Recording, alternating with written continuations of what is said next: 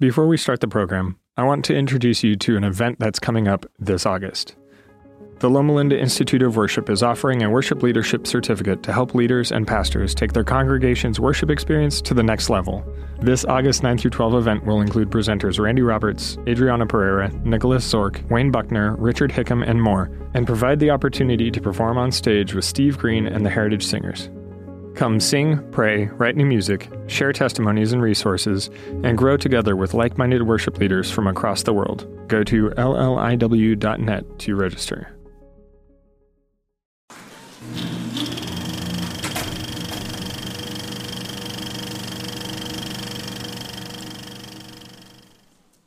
Okay, ready? Are we gonna clap with it? Let me hear it. Rat-a-tat-tat, rat-a-tat-tat. God will make the big boat float. Who's what story is that about? Noah. Noah. Good girl. High five. I grew up in a small country town in the church where everybody was expected to have a have a position. And probably when I was in the junior division, they asked me in that church to be a Sabbath school teacher in cradle roll. So I got my start there. Little did I know that 50 some years later, I'd still be doing it.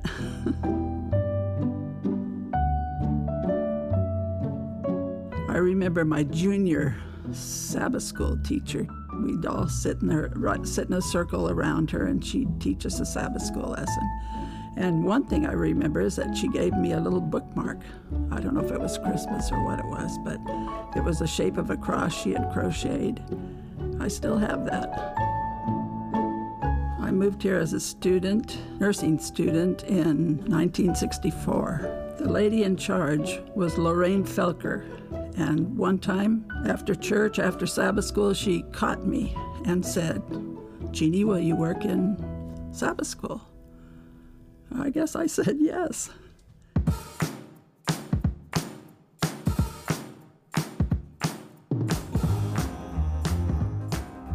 Pretty much the whole time it was birth to 15 months.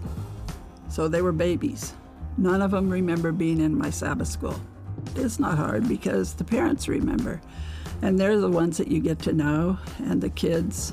And I enjoy seeing them up in front. They're running up there for the children's story or or playing in the handbells or, you know, anything, getting baptized.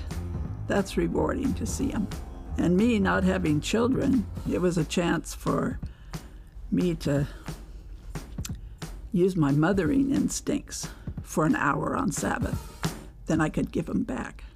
When I first came to children's ministry, Jeannie embraced me with a big hug and she said, Welcome to this ministry. And I knew immediately that we had a connection. Jeannie is awesome.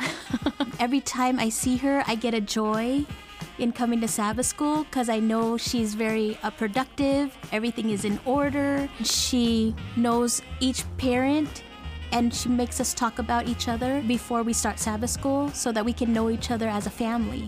She's there early it, it, she's there late in the Sabbath school class. Um, she greets you with a smile, knows all the kids by name almost almost before they step foot into the into the class. I know that she went to a lot of piano recitals. I know that she went to a lot of birthday parties. I know that she went to different events that meant something to families, and that was one of the steps of developing that deeper relationship and really understanding the different families that were in her Sabbath school class. I, I relied on prayer a lot because if I couldn't find a leader, I'd just pray about it. And, and somehow, almost always it worked out. It was waiting till the last minute on Friday night. You didn't know for sure if you were going to have your program together on Sabbath, but somehow it worked out. Teaching for Jeannie was so much more than just filling a slot. It was getting a family connected to our community where they felt like they were part of our church and, and our bigger church and not just a Sabbath school class. I would like to follow in her footsteps. Maybe not that long, but it's really a good 40 years is a long time. I think she was my Sabbath school teacher when I was in Cradle Roll. Well, I enjoyed it. I, I, I, you know, it wasn't like I was giving up anything. I was the one gaining the blessing. It was kind of a way of life for me on Sabbath.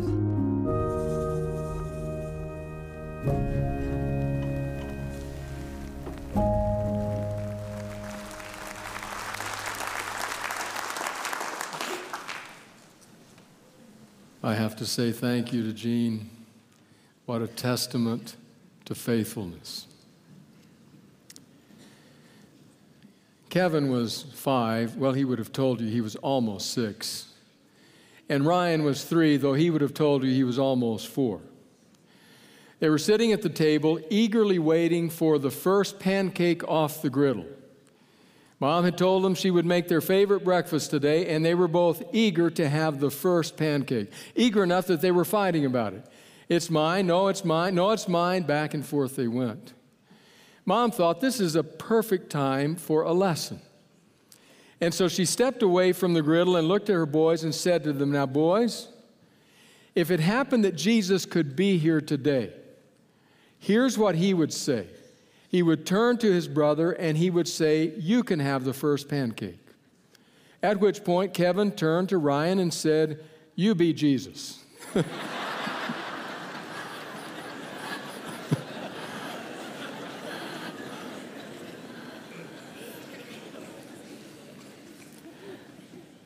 Maybe you ran across the story. Story of a woman in a hurry that day behind the wheel of her car and frustrated that the driver in front of her, this, this man in front of her, was going so slow. Come on, come on, she was saying, get moving. She was tailgating, trying to get him to go faster. Come on, this is not a Sunday afternoon at the park. Well, he didn't like the idea that somebody was tailgating. And so when they came up to the intersection, he could see that the light had just turned yellow. He had ample time to make it through. But since it had turned yellow, he slammed on his brakes and stopped. She stopped, almost hitting him. And now she was enraged. Now she was screaming and yelling in the car, waving her hands, telling him, I think you're number one in my heart, something like that. and just going after him with vigor. When somebody tapped on her window, Startled, she looked up, and it was a police officer. Told her to roll the window down. She did. She, he said, Ma'am, would you please pull over? So now she pulled over to the side of the road. He came up and said, License, insurance, papers. And he took them back to his car and he stayed there an interminable amount of time. T- took all of the time he needed, and finally, with her frustration again rising, he came back to her window and he t- took a long look at her and then handed her back her paperwork. Said, Ma'am, on the back of this car you're driving, there's a fish decal. There's a bumper sticker that invites people to vacation Bible school. There's another bumper sticker that says, Follow me to church. I was sure this car was stolen.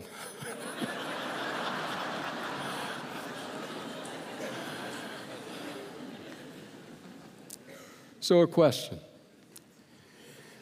What does faithfulness look like? We're focused on that word, this camp meeting series, faithful. So, what does it look like if we live a faithful life? Our first week, we took note of the fact that covenant faithfulness begins in the heart of God. We took note of the fact that faithfulness has to do with what God did, with what God is doing, and with what God will yet do. That any response of faithfulness on our part is just that it is response to God's faithfulness. And then last week, we noticed that it will take some courage to step up and live a faithful life. Some courage because we will be swimming against the current, working against the grain, because the culture around us is not living in faithful ways. And so we have a decision to make.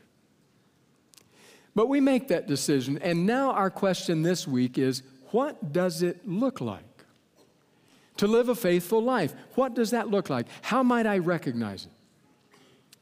Right out of the starting gate, we might say, well, that should be an easy question to answer. We just take Scripture and we start perusing its pages, looking at the examples of faithfulness herein contained. We look at Abraham, stooped with age, putting one faithful foot in front of the other as he makes his way slowly up Mount Moriah with Isaac in tow. We don't understand that kind of faithfulness, but that's what it is. We gaze on the scene as the three Hebrews are bound hand and foot, prepared as firewood for the fire. We listen to the words that they speak. Our God, whom we serve, is able to deliver us. But then we lean in and hear them say, But if he does not, won't change what we do. And we know we have to write the word faithful beneath that scene. Or we descend into the dungeon where Joseph is held as a prisoner, held not because he's been unfaithful, but because he's been faithful. And then while we're in prison, we might listen carefully because some centuries down the road, there might come echoing back the sound of hymn singing at midnight as Paul and Silas sing in a Philippian prison. Faithful.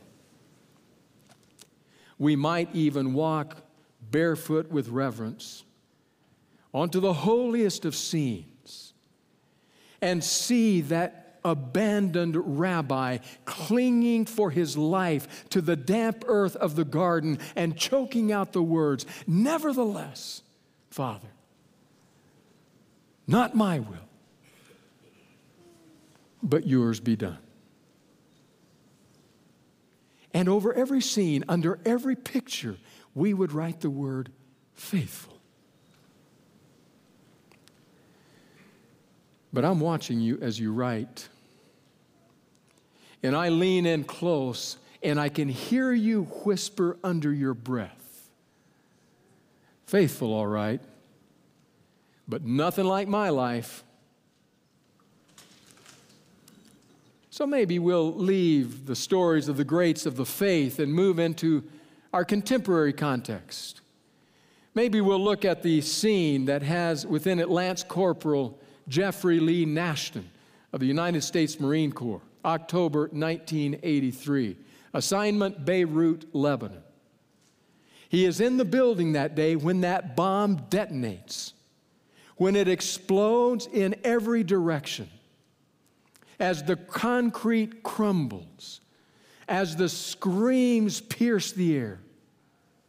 As the dead bodies are dragged out, there's Nashton. We see him again just a few brief days later, this time lying in the bed of an intensive care unit in a hospital in Frankfurt, Germany. Those who saw him there said he looked like a pincushion, seeing that needles and lines and tubes were inserted in every place all over his body. He was still trying to emerge from that fog, trying to get his bearings, trying to understand all that had happened. And then somebody told him there's an officer in the room, an officer named General P.X. Kelley. General P.X. Kelley, the 28th Commandant of the United States Marine Corps. When Lance Corporal Nashton heard that name, P.X. Kelley, somehow that got through. And he signaled for something to write with and a piece of paper. They provided it. And on that paper, he penned just two words Semper Fi. The abbreviated version of Semper Fidelis, the Marine Corps motto, always, forever faithful. And as we view that scene, we agree. The word faithful must be there inscribed. But I hear you whisper. It's faithful, all right, but nothing like my life. And I understand that. It's not like my life either. We, you and me, we are mere ordinary mortals. We are marked not by the magnificent, but by the mundane. Not by the flames that consume the martyrs, but by the dying embers that merely singe and annoy. Common life. So when we ask the question, what does faithfulness look like? It's wonderful to remember those great scenes of Scripture, the examples that are abounding in our world today. But we have to ask where are we? What does everyday, ordinary faithfulness look like? Our text today is a very short text, one verse long. 10 words in the TNIV in the English, nine words in the Greek, a very short text. It's found in Romans 12. But before we come to the reading of the text, I want to give you a bit of context for the text. Paul has been in Romans in the first 11 chapters, penning phrase after paragraph after chapter about the faithfulness of God the grand faithfulness of our glorious God. It is so grand that he ends up saying things like, Oh, the depths of the knowledge and the riches and the wisdom of God, far beyond our understanding. He's writing about the faithfulness of God. He recognizes the profound sorrow of this mortal world but he says, Nevertheless, even recognizing all of that, I am persuaded that neither death nor life, neither angels nor demons, neither principalities nor powers, neither the past nor the future, nor anything in all of creation will be able to separate us from the love of God that is in Christ Jesus our Lord. That's what he's been writing about. For 11 chapters, the faithfulness of God. And now in chapter 12, he turns his eyes on us. He turns his mind to us. He wants to answer our question what does it look like, our faithfulness to God? He heard our whispers. And so he writes about faithfulness. Now, those verses that Paul writes, there in Romans chapter 12. Read to us by David and Jenny Moore as our scripture reading today. I have concluded that these verses are Paul as a mother. The mother is sorrow stricken. Her son is leaving for college. His bags are packed. He's ready to go. He's standing there outside her door. Already now she hates to see him go. And so, as the last act, She's mom. She says to him things like what Paul says here Hate what is evil, son. Cling to what is good. Be sure and include those who get left out. Don't take revenge. Leave room for God to work. Don't, don't do evil things, but overcome the evil things that are done to you with good. Mom is trying in a few last desperate phrases and words and sentences to underline the reality of how he can live in a way that is consistent with how he has been raised. And that's Paul. Paul says, I've spent 11 chapters raising you in Christ. But now I'm going to turn you out into the world. So please, just a few quick things before you go. And then phrase after phrase, word after word, sentence after sentence, he talks about living faithful lives. But there is one verse, one verse more than any other, I think, that captures the answer to that question what does faithfulness look like? In a common, ordinary life. Romans chapter 12 and verse 12. Be joyful in hope, patient in affliction, faithful in prayer. Just three statements. Be joyful in hope, patient in affliction, faithful in prayer. The eminent English New Testament scholar N.T. Wright, underlining how this passage speaks to all of us common, ordinary folk, has this to say about it.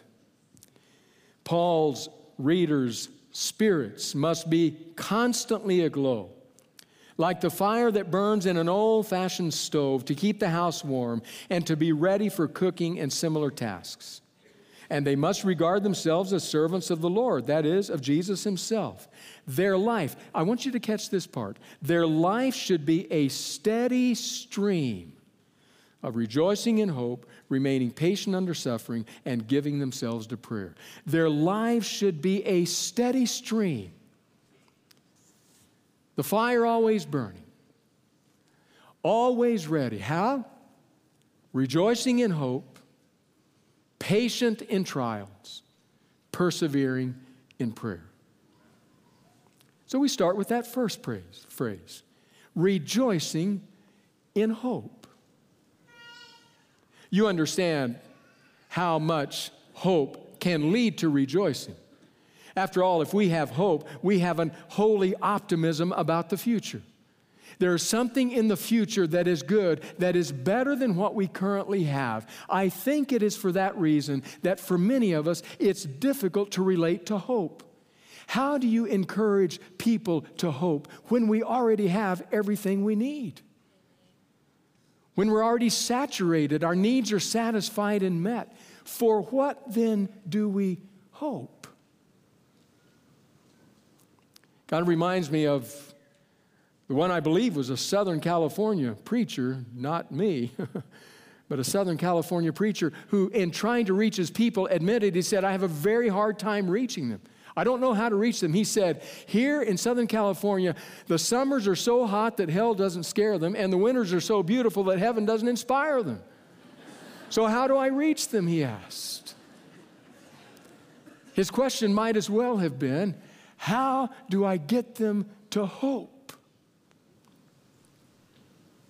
However, just let tribulation elbow its way into your life, and it changes everything. Just allow your job to be threatened, your health to be uncertain, your life to be unclear your loved one to be terminal. And suddenly, you understand this virtue called hope. You understand how hope can keep you alive. And you understand how a vital, vibrant, living hope can lead to joy. Hope. Rejoice with hope, says Paul psychologist named Dr. Julius Segal wrote about 25,000 of the POWs in World War II in Southeast Asia, wrote about the trials, the traumas through which they passed, deeply dark and difficult times.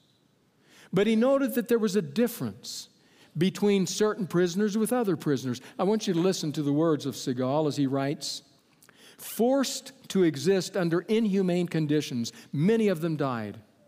Others, however, survived and eventually returned home. There was no reason to believe there was a difference in the stamina of these two groups of soldiers. The survivors, however, were different in one major respect. They confidently expected to be released one day. We call that hope. One author says this they talked about the kinds of homes they would have, the jobs they would choose, and even described the kind of person they would marry. They drew pictures on the walls to illustrate their dreams. Some even found ways to study subjects related to the kind of career they wanted to pursue. Two kinds of prisoners, said Segal. Some who gave up, we're never getting out of this place. And others who drew pictures on the wall. You see this? This is the floor plan of my house. Soon as I get back home, this is how it's going to look. See, right here's the entryway. It opens into a big family room area. We're going to have a lot of friends over, watch the games. There, there's my wife up there. Isn't she beautiful? What's her name? I don't know. I haven't met her yet, but there she is. She's beautiful. She's happy to see me home. And right over here, this is the kitchen. Can, can you smell the aroma, the baking bread? Oh. Can you smell the casserole? Look, look right there. See, see right there the, the mounds of mashed potatoes, the butter running down in rivers, melting. Look at that. And you smell that other aroma? That's the pie, the apple pie. And right over on this side, this is where the really big refrigerator with the huge freezer is, full of ice cream for the pie. and the prisoners lean forward and their eyes grow large. They lick their lips, their mouths water, their stomachs. Gr- Who am I kidding? My stomach is growling right now. In anticipation, in hope. And tragically, off to the side, another group isolated, lonely, in despair, without hope.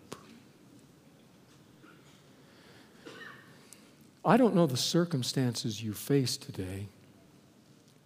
I know many of us have more than we'll ever need. But there are a few here today who feel like POWs in some kind of prison camp. Paul says to you, draw on the wall. Imagine what God has in store because this old broken world will never have the last word. God will always have the last word. Cling to that hope because that's what the faithful friends of Jesus do. Rejoice in hope, he says. But Paul is no starry eyed idealist. He does not believe that rejoicing in hope is Pollyannish, that it removes us from the awareness of pain and suffering. He knows better than that in his own life. And so he adds a second directive. Rejoice in hope, he says, but then he says, be patient in tribulation, in affliction in suffering. Now, if you want to get a sense of what he means by that, I want you to consider from one scholarly source the sense of that Greek word, thlipsis, which gets translated variously by different versions tribulation, suffering, affliction. Here is the sense of the word. Listen to this an oppressive state of physical, mental, social, or economic adversity. I think that pretty well covers the waterfront. Physical. I'm hurting. I'm in chronic pain. My back, my knees. I'm facing cancer. They're not able to manage the pain. We're in physical, oppressive physical adversity. Mental. I can't sleep at night. The situation at work is beyond belief. The stress, the tension is so high, I lie awake, tossing and turning. I can't get it off of my mind. My mind races. Oppressive mental adversity. Social. I've gone through a breakup. He hates me now. She doesn't want anything to do with me. The group at work that I was part of has pushed me out. I'm here, I'm new on campus, I don't have friends social adversity, economic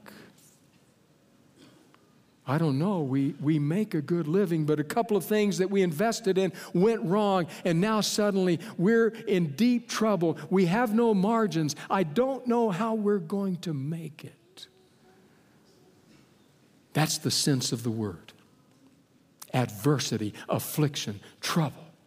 And what does Paul say to do? He says, Be patient in affliction.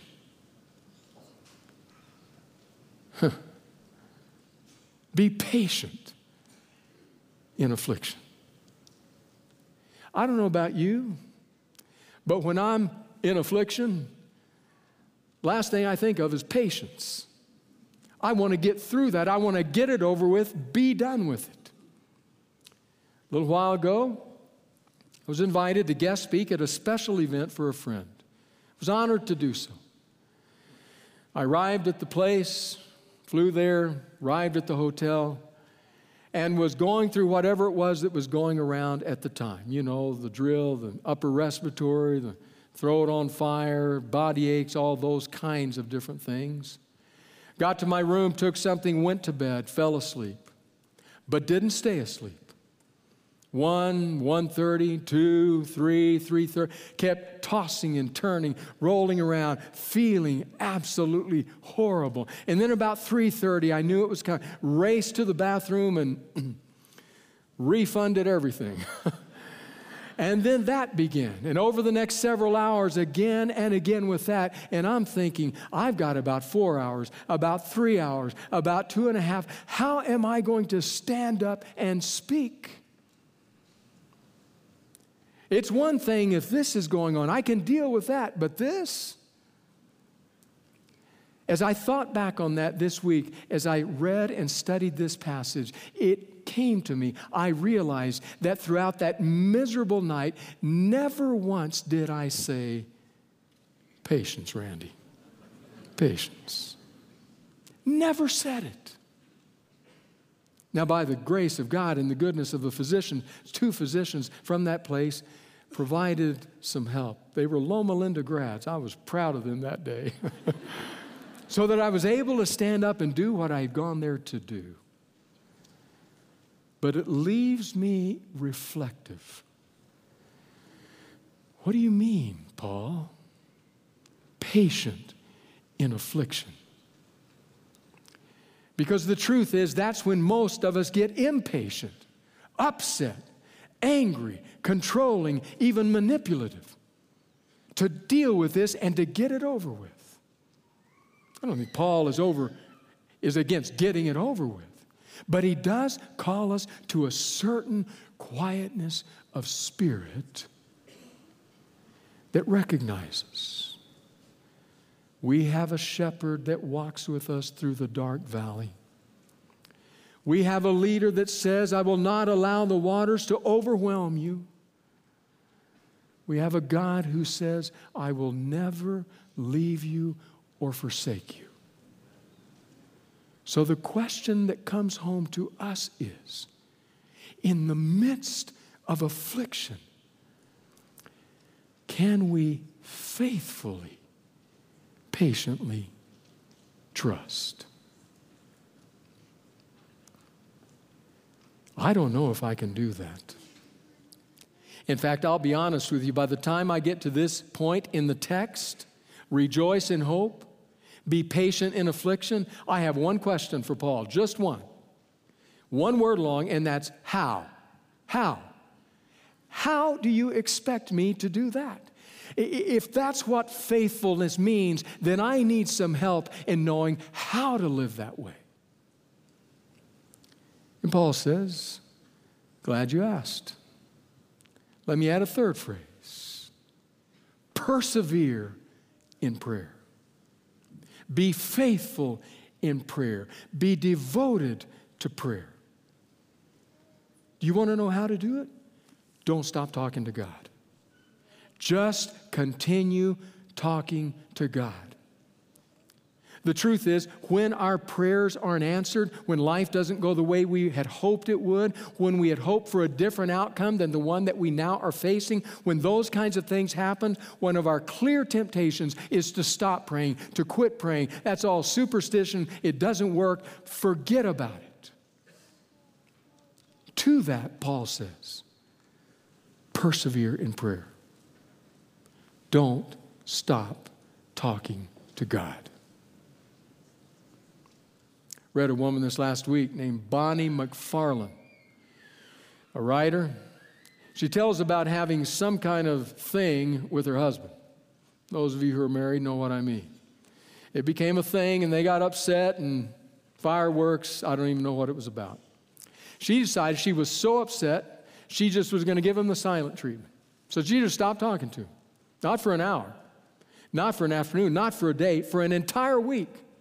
She said, I gave him silent treatment for a week, at the end of which he said to me, had the audacity to say to me, Wow, babe, we really are getting along great these days.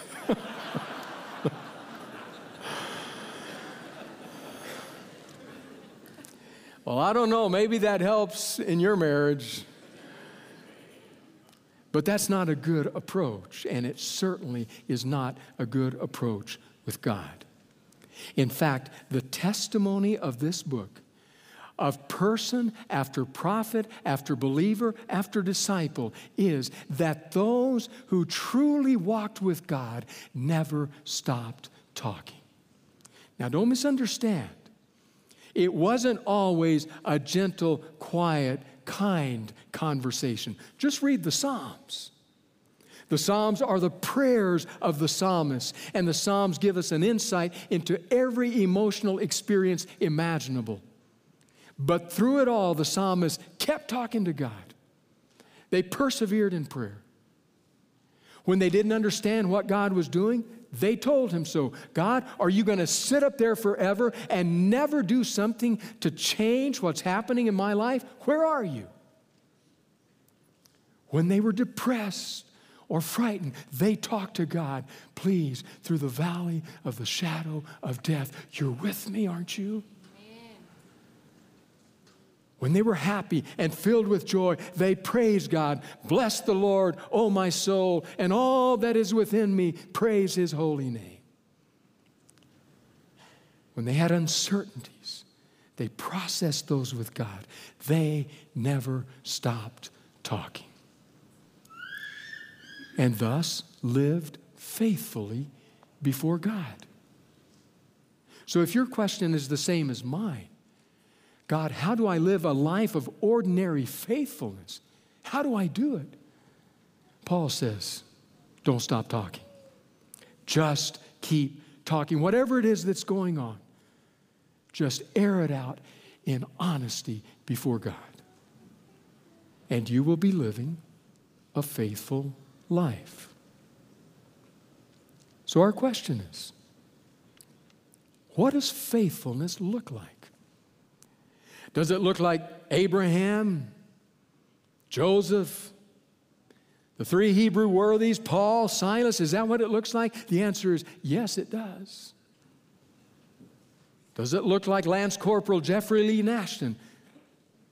Yes, that's a kind of faithfulness.